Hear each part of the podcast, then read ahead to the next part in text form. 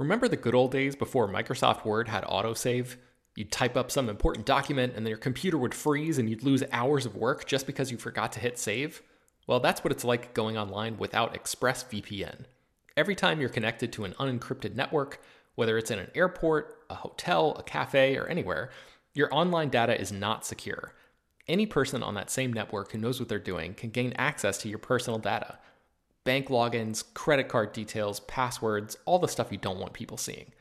Unfortunately, hacking has become much easier than it used to be. People don't even have to be exceptionally skilled to do it, and there's a lot of money to be made by selling your information on the dark web. ExpressVPN stops hackers from stealing your data by creating a secure, encrypted tunnel between your device and the internet. It's incredibly easy to use. Once the app is running, you literally click one button to get protected. And it works on your phone, laptop, tablet, and more, so you can stay protected on the go. I've been using ExpressVPN for a little while now, and I can rest easy knowing my info is safe and secure. I've heard horror stories of people who've been hacked, and it sounds like a massive pain to try to get any resolution in the aftermath, so I am not interested in finding out what that process is like. Secure your online data today by visiting expressvpn.com slash slash film. That's E-X-P-R-E-S-S-V-P-N dot com slash slash film and you can get an extra three months free.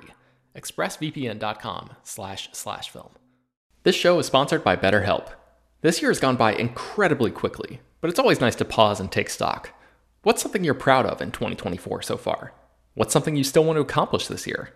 I know I'm guilty of falling into a routine and not always thinking about the bigger picture. But as the great Ferris Bueller once said, life moves pretty fast. If you don't stop and look around once in a while, you can miss it. So it's crucial to take a moment to celebrate your wins and make adjustments for the rest of the year. Therapy can help you contextualize your progress and set achievable goals for the next six months. As you surely know by now, it's not only for people who have experienced major trauma. Therapy is helpful in all kinds of ways, including learning positive coping skills and how to set boundaries.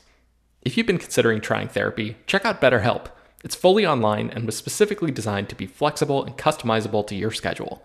To get started, just fill out a brief questionnaire that matches you up with a licensed therapist, and you can switch therapists at any time for no additional charge. Take a moment. Visit betterhelp.com slash filmdaily today to get 10% off your first month. That's betterhelp, H-E-L-P dot com slash filmdaily. Hello, everyone, and welcome to Slash Film Daily for Friday, May 31st, 2019. On today's episode, we're going to be talking about our favorite pieces of entertainment of 2019 so far. My name is Ben Pearson. I'm the senior writer at slashfilm.com, and I am joined on today's podcast by Slash Film managing editor Jacob Hall. Hello, hello. Weekend editor Brad Oman. Hey, that's me. And writer Tran Bui. Hey, everyone. So, guys, the news is just a barren wasteland. Uh, there's nothing out there really worth talking about. So, I threw out the idea to the group, or, or, the the prompt to the group, to try to come up with ideas for what we should talk about today. And Jacob, you came up with the idea to discuss our favorite pieces of entertainment of 2019 so far. Do you want to give some parameters about uh, you know what we're going to be talking about? Yeah, every June, Slash Film staff does a list of our top 10 favorite movies of the year so far, and it's always fun to see how that changes by the end of the year. Uh, but since today is the post Memorial Day holiday hangover, where no news is happening, uh, we decided we'll you know maybe prime that a little bit. We'll talk about our favorite movies, but also some of our favorite TV, uh, and maybe something else beyond film and TV based on the list of things I'm looking at.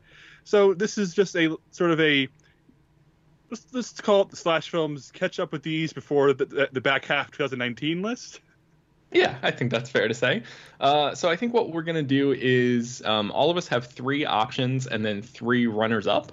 I think maybe what we should do is uh, we'll cycle through it where each of us talks about one of our three options in a you know uh, one after the other, and then when we're all done counting down those three, um, each of us will talk about all three of our runner ups runners up at once. Um, so let's kick it off with Jacob. What is your first thing on your list? My first thing is the absolute best thing I've seen in 2019 so far, and I can recommend it with a few caveats based on just who you are as a person, and that is HBO's Chernobyl, uh, written and created and showrun by Craig Mazin, a writer before this who may, who wrote only like R-rated raunchy comedies, and directed by Johan Renck. And this was a five. This is a five episode miniseries. Uh, as I'm rec- as recording this, the first four episodes have aired, and I was interested in this after they started like uh, selling this heavily during the Game of Thrones final season, And I checked out the first episode on a whim because our own Chris Evangelista also really liked it. But I've been increasingly bowled over by this series. It covers in great detail the meltdown of nuclear reactor in Chernobyl in the Soviet Union in 1986 and the aftermath and cleanup. And this show has really revealed how little I knew about Chernobyl and how little American media, especially, has uh, understood what, what happened here and why it left such a, a, massive national scar on the Soviet Union and Russians and people in Eastern Europe for for decades and decades to come. It goes so far beyond just a disaster and into the absolute nightmare of cleaning up, and not a nightmare in like a bureaucratic way, although that is also there, but just the genuinely hellish experience of of what had to go down. And Jared Harris and Stellan Skarsgård star as the two men running the operation of cleanup, who have to make increasingly dire, horrible, morally uh, questionable decisions to help save the world because that's how bad it gets. And then episode four, which aired this week, I said this. I said this on Twitter, and I've had days to ruminate on it. But I think it's the single most upsetting thing I've ever seen on television, uh, maybe even on film in general. It is. It, it's set months after the initial disaster, and it follows the various crews who are tasked with the real heavy duty hard work and the, and the thing and certain specific crews tasked with things that no human should be asked to do and it it re, it it it pained me to watch it it is one of the most harrowing and difficult to understand hours of TV I've seen and difficult to understand that I can't comprehend as a human being being forced to do what the men and women had to do and how soberly the show presents it and with such empathy for all involved. It is a genuine accomplishment. It may be one of the best things HBO has ever aired. And if you have the stomach for it, and I, and if you if you don't, that's okay. Uh, this is a must see. It is one of the achievements of the year. Wow, yeah, that is very very high praise, and uh, I, I've been putting this one off because I've heard that it's super depressing, and I mean your description of it there has not really um, done anything to offset that uh, expectation. But um, your uh, your praise there and, and the idea that I mean it, there's so much quality beyond just the um, the way that it makes you feel is uh, hopefully going to be enough to get a lot of people to check this out. So yeah, it's, it's um, miserable, but it's not like it. It's not like it's not exciting, and that's that's the weird thing is that. I, this is going to be a really odd comparison and maybe something that may sound weird coming out of my mouth, but in the way that Steven Spielberg uh, did, did with Schindler's List, where he took a three-hour-long Holocaust movie, but made sure you were kind of gripped by it, even as it tore your heart out. I think Chernobyl walks a very similar line, where it's not just about punishing you; it's about um, putting you in the, in the in the shoes of the people involved, without making it a slog, which is so difficult, and they and they pull it off. All right, uh, HT, let's move to you. What's your first choice?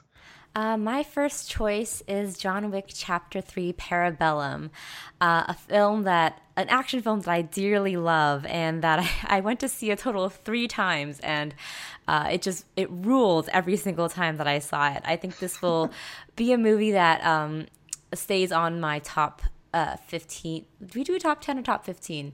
I can't remember anymore. Uh, uh, top 15.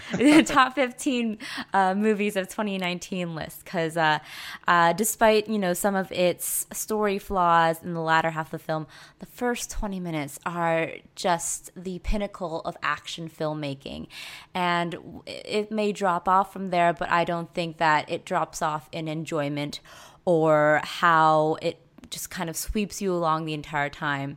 And I love that this is a film and this is a franchise that truly understands where all of its um, how to use and utilize all of its brilliant character actors, uh, Keanu Reeves in particular, but also um, supporting players like. Um, Lance Reddick, Mark Dacascos, Ian, Ian McShane, who are just excellent in this film and having the time of their lives. Halle Berry as well. It's just so fun in this.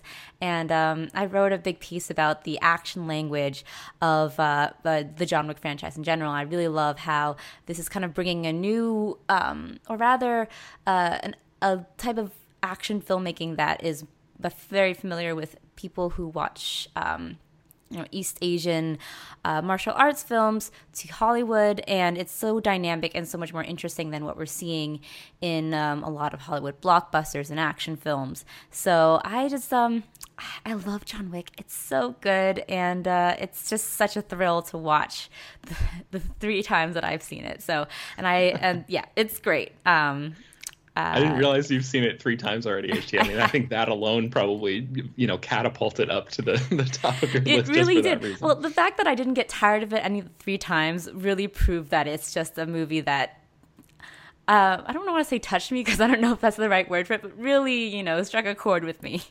Yeah, yeah. Um, Brad, how about you? What's your the first one on your list?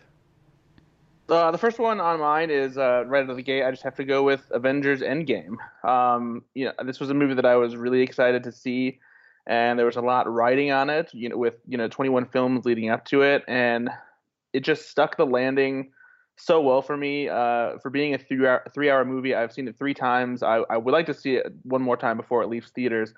And it was great every single time. It doesn't drag. Uh, it, it earns every, you know every moment it goes for in, in, my opinion. I know some people have complained about certain elements not really working for them but i feel like it does the best uh, anthony and joe russo um, and and the writers just do the best with every, every moving piece in the marvel cinematic universe uh, completing arcs that started in you know franchise starters uh, with iron man and thor and captain america.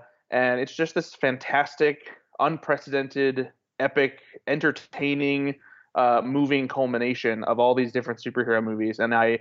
Uh, it's definitely one of my favorite theatrical experiences I've I've ever had. Just it's uh, you know the highs and lows as far as just your emotions and excitement you feel and uh, sadness at times and you know laughter as well. It's just uh, to me there this it's hard to have a a better blockbuster experience I think than Avengers Endgame.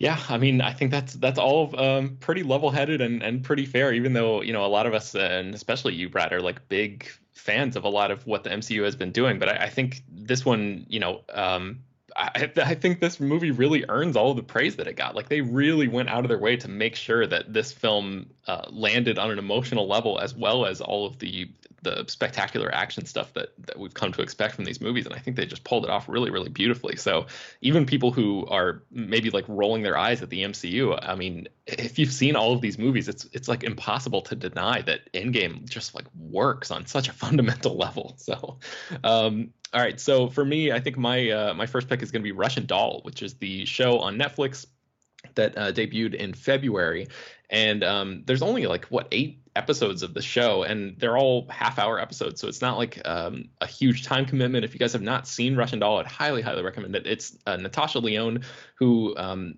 has you know been around for a while, and I, I know her primarily from her work on Orange Is the New Black, but this show puts her at the forefront in a really fascinating way and it's sort of like you think that it's going to be sort of like a, a typical groundhog day sort of premise where this one woman um, relives the same night over and over again on her uh, 36th birthday but it um, the show sort of pivots away from that a little bit and or it doesn't pivot away from that. It, it makes it complicates that and, and makes that premise more interesting in a way that we haven't seen in movies like groundhog day and those that are, have sort of followed that formula before.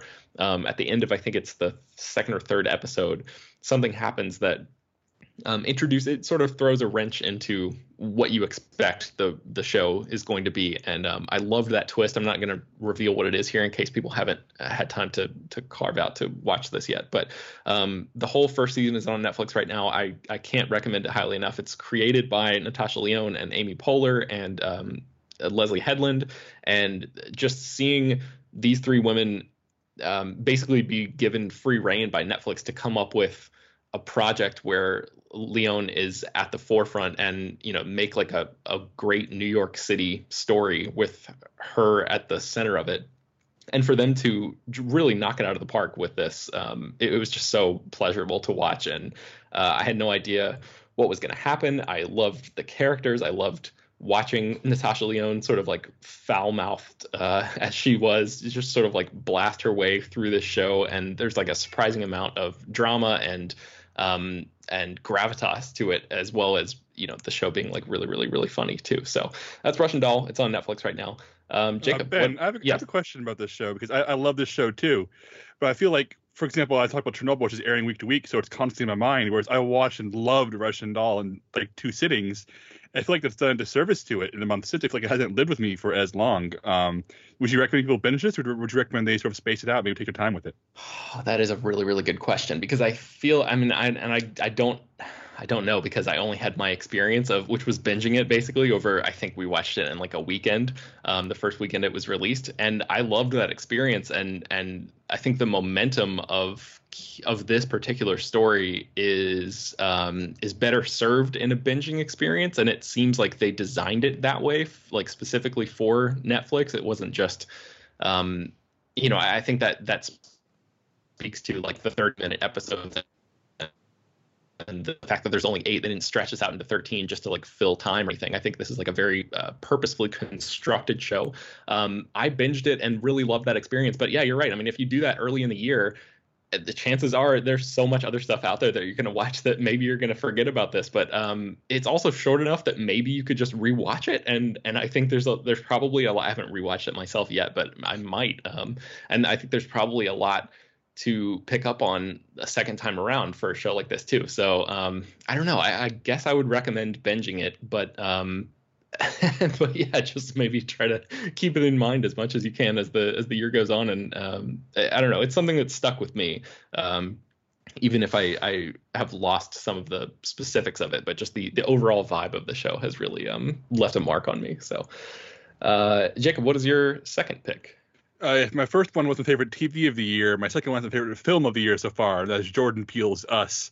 We have devoted a lot of time in this podcast talking about Us, so I'll be brief. I think this movie is, if Get Out was saying, "Hey, Jordan Peele's is really interesting," this is him saying, "Oh, he's going to be interesting for some time yet." The the blend of horror, comedy, satire, it's it's almost an impossible balance, and so few people have pulled it off. And fact this movie can be this rousing audience experience, but also have us devote literally hours to talking about what it means and what it represents is a testament to the craft on display here. And hope Jordan Peele makes another horror movie every three years until he chooses to stop because all power to him forever yeah, this movie is so great. Uh, I was really considering putting it on my list. I ended up trying to shape my list on today's podcast to not have any crossover with anybody else's. So I don't think that's going to be the case when we do our, you know, actual favorite lists coming up um, in what was that next month? I think as you said we do that typically in June. Is that right?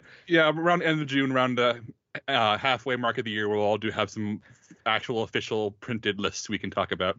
Yeah, so because I, I knew you were going to mention that one, I, I specifically left us off my list. But uh, spoiler alert, it's going to be there on my top 10 or top 15 uh, when next month rolls around. So I, am um, in the same boat too because I absolutely loved us. And um, I didn't include it in my top three this for today's podcast, but it's going to be in my top 15 movies awesome. Uh, HT, what is your number two piece of entertainment from uh, 2019? My number two piece of entertainment I talked about the, on the water cooler this um, mm, Tuesday.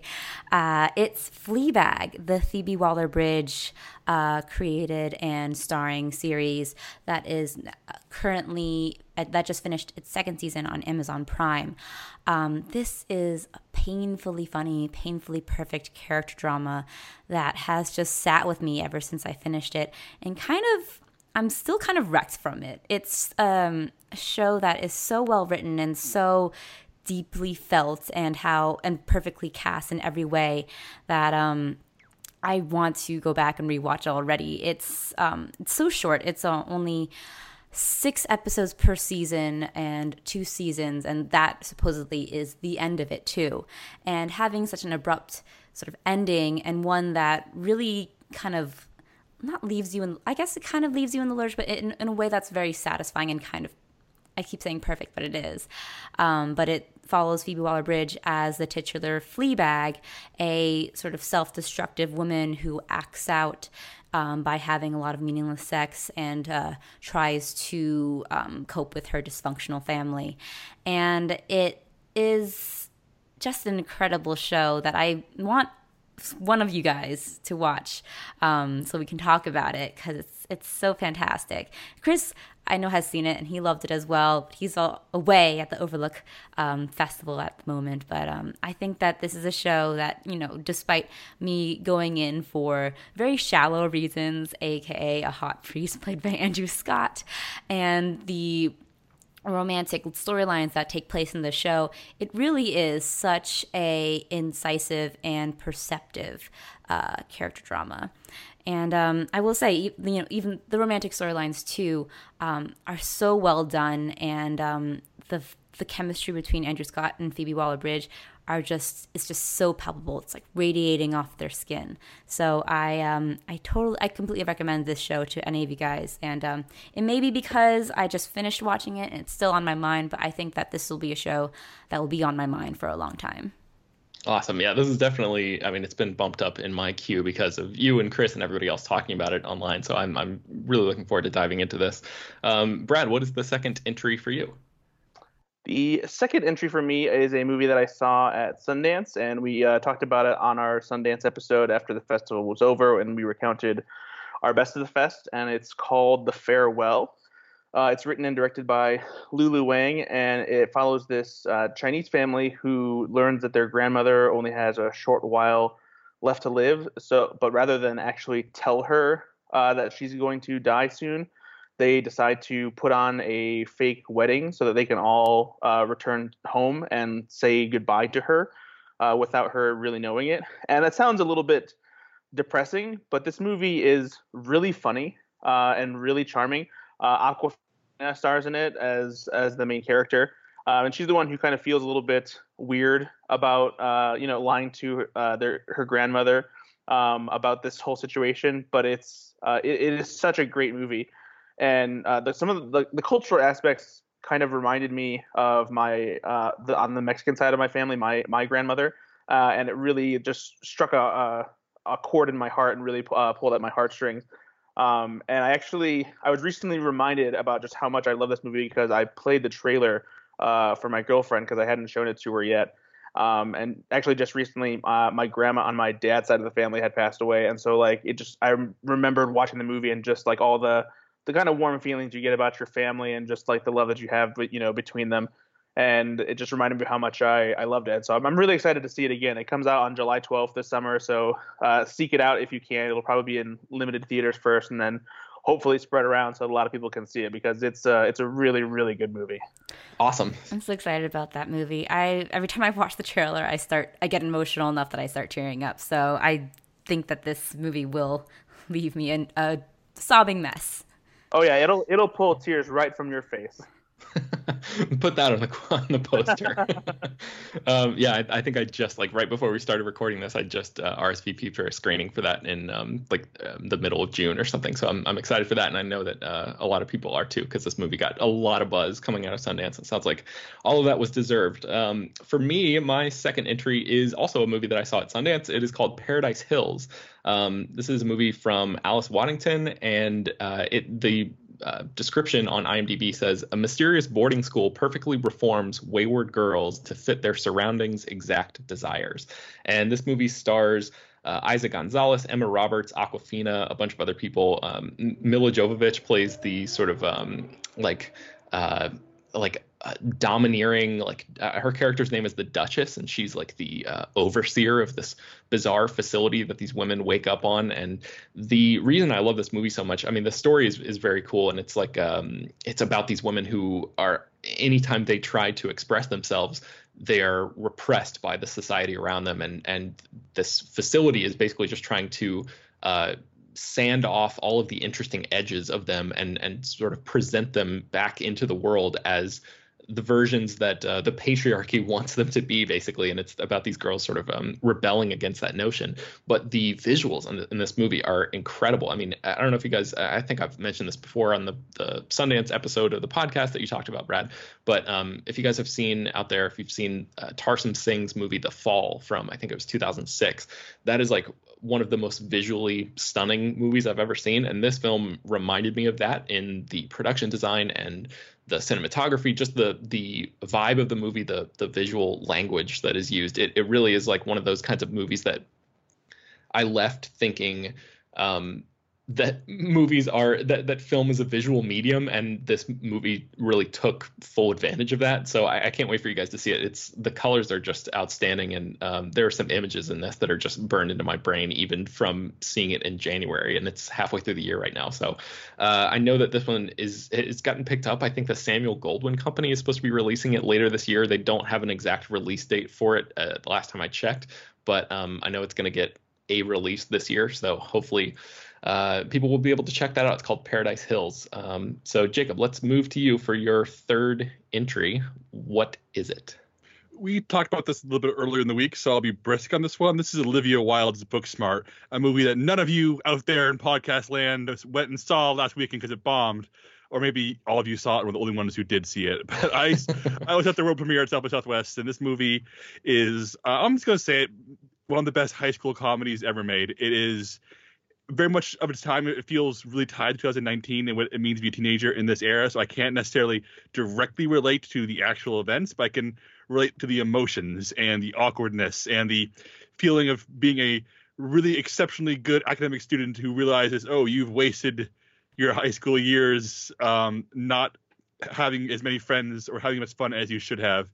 And of course that's all the impetus you need for the two main characters, but Beanie Feldstein and Kaitlyn Dever, to go on this wild high school pre-graduation trip uh, to go to a really cool party they weren't invited to, and it's just a lot of heart, a lot of fun, a lot of gags, a lot of really good-natured R-rated comedy. And I'll get to this in my in my honorable mentions as well.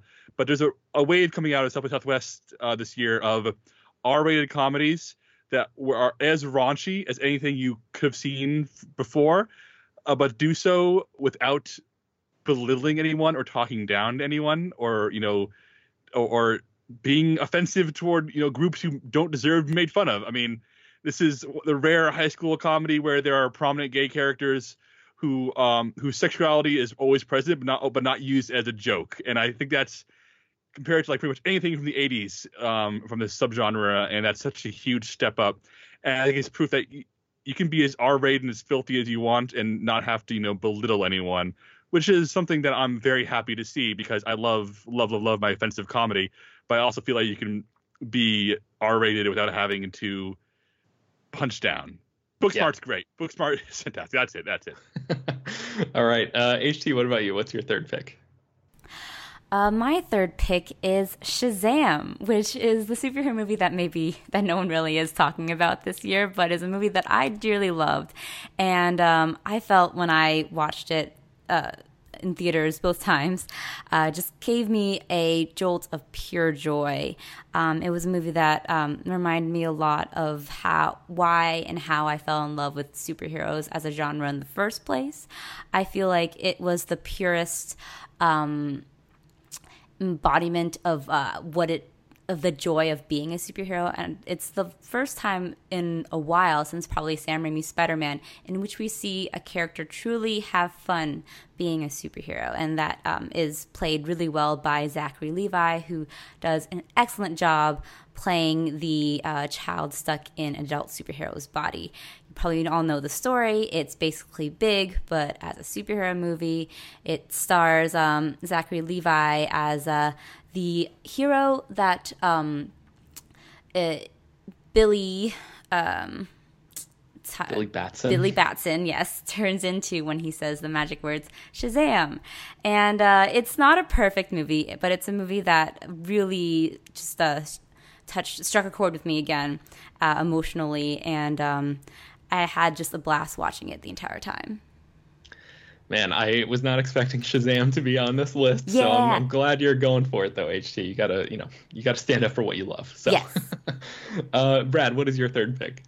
Uh, my third pick uh, lines up with Jacob's as well. Couldn't help but do a crossover uh, because it's Booksmart, and uh, it should say something that I put it uh, on this list since I only just recently saw it, and I just loved it that much that I put it up here above anything else, mostly anything else that I loved the rest of the year. Uh, Jacob said a lot of what I love about this movie. Um, it, it really is just this this quintessential depiction of uh, what high school has become today and how just the you know the the population as far as like how uh, diverse and uh, inclusive it is has changed, but also it really hasn't changed in the way we deal with things as far as uh, you know awkward relationships and you know uh, falling in, falling in love for the first time and dealing with our best friends who sometimes do things that uh, annoy us and that we have to deal with but don't always confront. And uh, there's just all these great things that just uh, are perfectly representative of what it's like to be a teenager at any time but also especially uh, during this time um, it is it is at the same time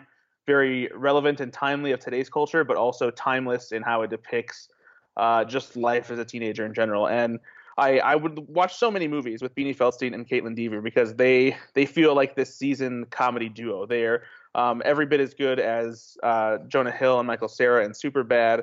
Um, eh, you know, and I just yeah, I would I, would love to see more of them them doing stuff like this, doing comedies.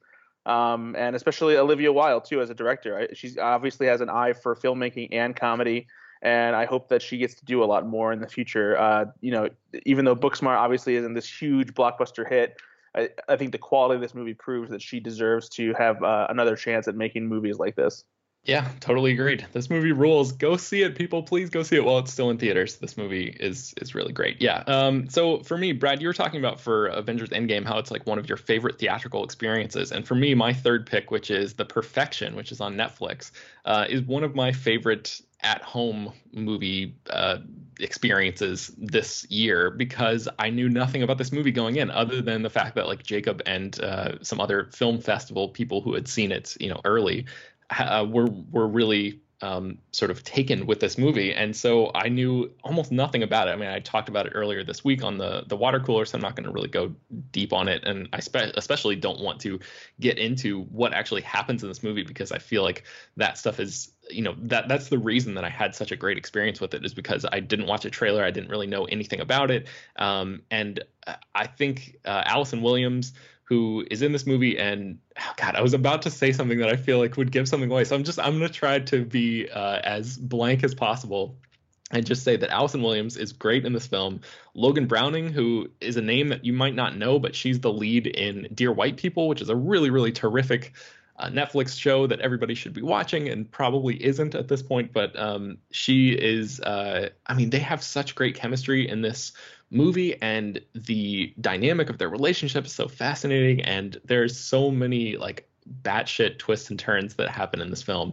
Um, yes, I don't want to say anything more than that, but it's the perfection. Uh, HT, I really, really want you to watch this movie. Yes, Hopefully, HT, you'll have please. the chance to check it out soon so we can talk about it because um, maybe that's an episode we can do next week or something like a, a deep dive into this movie where yeah, I'll check it out this weekend it. because you guys have been raving about it so much, and um, Jacob's uh, description of it is just very enticing to me. Yeah, I'll, I'll say as much. I'm a seasoned festival film go, uh, seasoned genre festival film goer.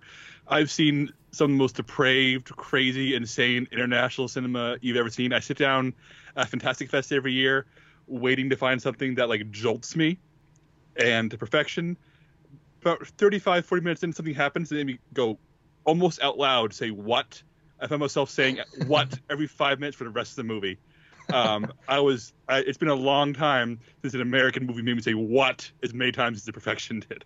Yeah, it's a lot of fun. I mean, it's like kind of trashy, but in the best possible way. And it's like there's so much style and um, yeah, I, I man, I really like this movie a lot. So anyway, that's the perfection. It's on Netflix right now, and I would encourage everybody to check it out. So uh, really quickly before we wrap up, let's go through our runners up, and we don't have to go as long on these as we did uh, as our, our, traditional entries. But um, Jacob, tell me what your runners up are and why you love them. Uh, the perfection. Uh, I understand the criticism. Sorry, the criticism some people have for this movie, but oh man, it is it is an experience I will never forget, and I will champion it, champion it for the rest of my writing life. See it. We'll talk about it later, hopefully next week. Fingers crossed. Uh, second up, Good Boys. It doesn't come out until July, I believe, but I saw the world premiere at South by Southwest, and this movie is like Booksmart, an incredibly foul, filthy R-rated comedy that is so deeply sweet and empathetic and concerned for its characters. But instead of teenage girls, it is uh, 10 year old boys. And oh my goodness, this movie is funny, guys. It has the single funniest line of dialogue in 2019. I will be fighting hard for a single line of dialogue to make our top 10 best moments of the year list at the end of this year. That's how much, that's how much I still laugh at one line dialogue from this movie. That's good boys. And finally, uh, Barry season two. We've talked about already on the show, so I'll just say once again, if Breaking Bad was a brilliant crime drama with comedy in it, this is a comedy with a brilliant crime drama in it. And it is proof that the half hour formula does not necessarily limit you to cheap, you know, sitcom theatrics. This is a crown jewel of modern HBO. And if you haven't caught Barry, only 16 episodes now, only only all of them half hour long. This is your chance. Get caught up. You will thank me later. Yes, HT. What about your runners up? My runners up are Booksmart, which has had many things said already on this podcast. It's great. I love it. I love every person on this cast and the director. Um, it's destined for the High School Comedies Classics Club, and uh, I want, can't wait to see it again. Um, and then my last two runners up are something that are kind of just more nostalgic for me, but I'm just really excited that I got to experience slash witness them this year. The first of which is the Fruits Basket reboot, uh, which I talked about on another water cooler a while ago.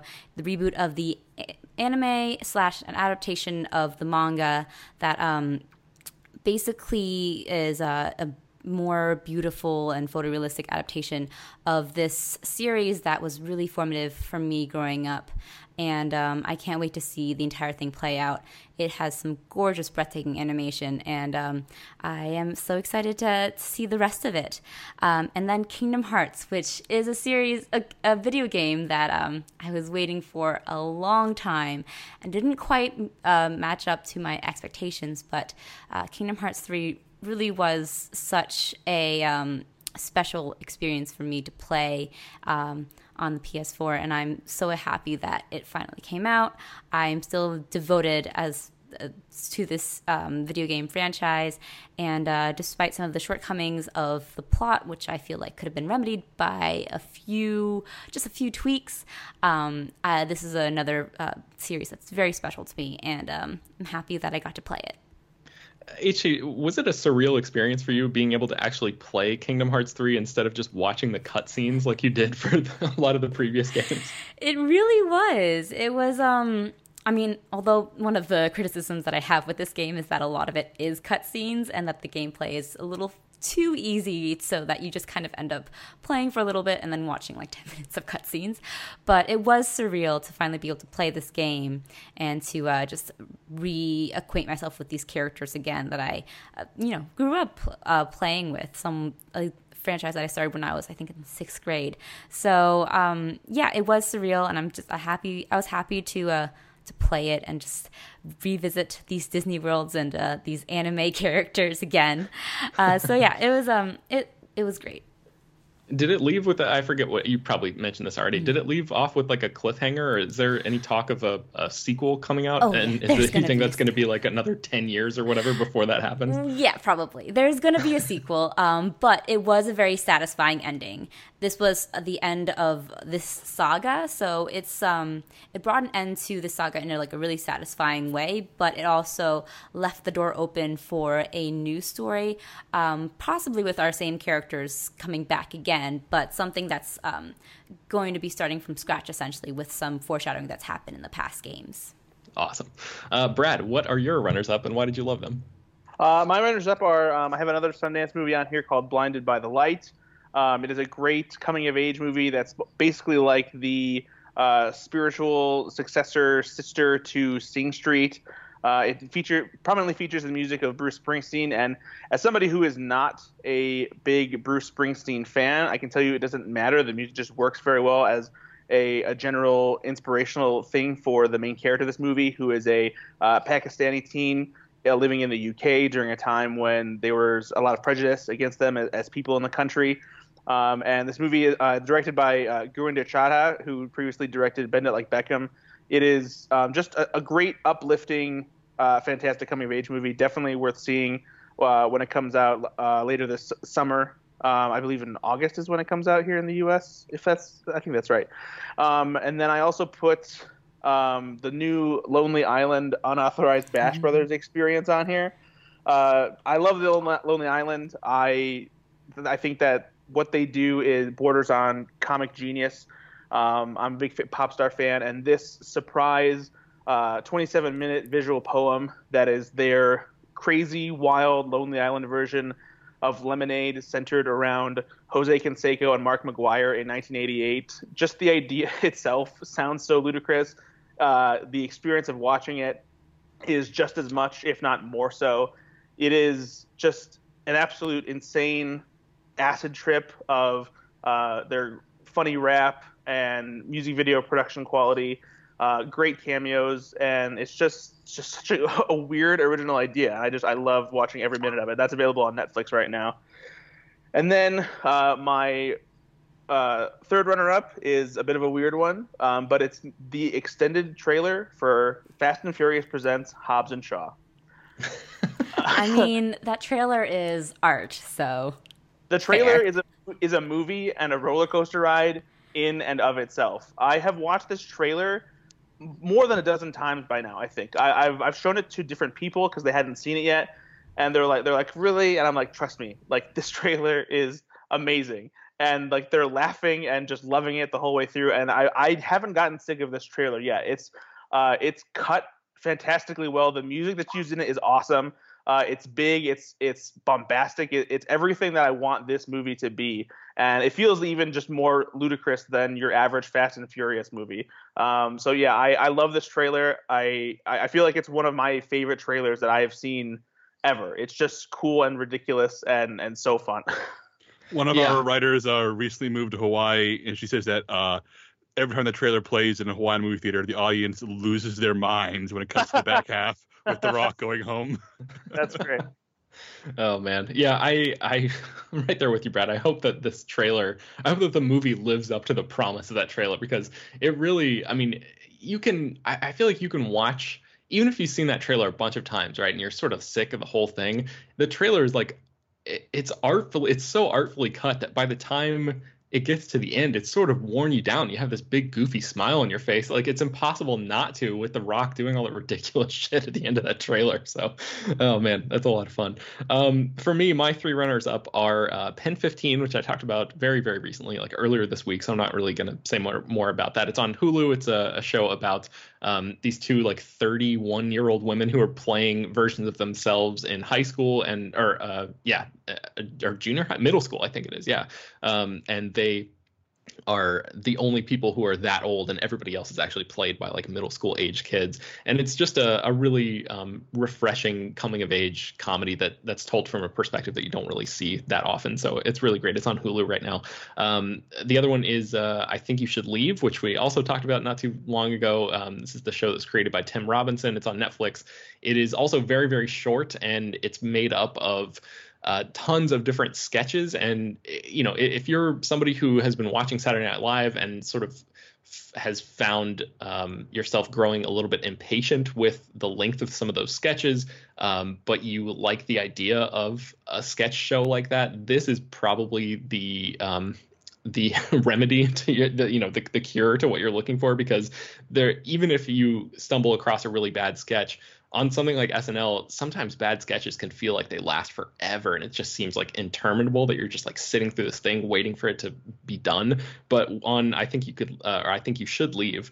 Um, even the bad ones go by really really quickly and there's always something new right around the corner. So uh, there's some really hilarious stuff in here that I've been thinking about ever since I've seen it. There's this one sketch with a, a, horse farm that I just can't I can't think of without laughing. So uh, I would encourage everybody to check that out. It's called I think you should leave with Tim Robinson. That's on Netflix. And then the last thing, um, you know, I, like I said before, I was trying to avoid crossovers. So one thing that I think I've seen and maybe nobody else on the podcast has yet is uh, Guava Island, which is um, a short film that was created uh, by Hiro Murai and uh, Donald Glover, and it stars Glover and uh, Rihanna, and it is basically like an extended music video um, sort of like a, a, concert film kind of thing, but like with a story around it, like a Purple Rain or something like that.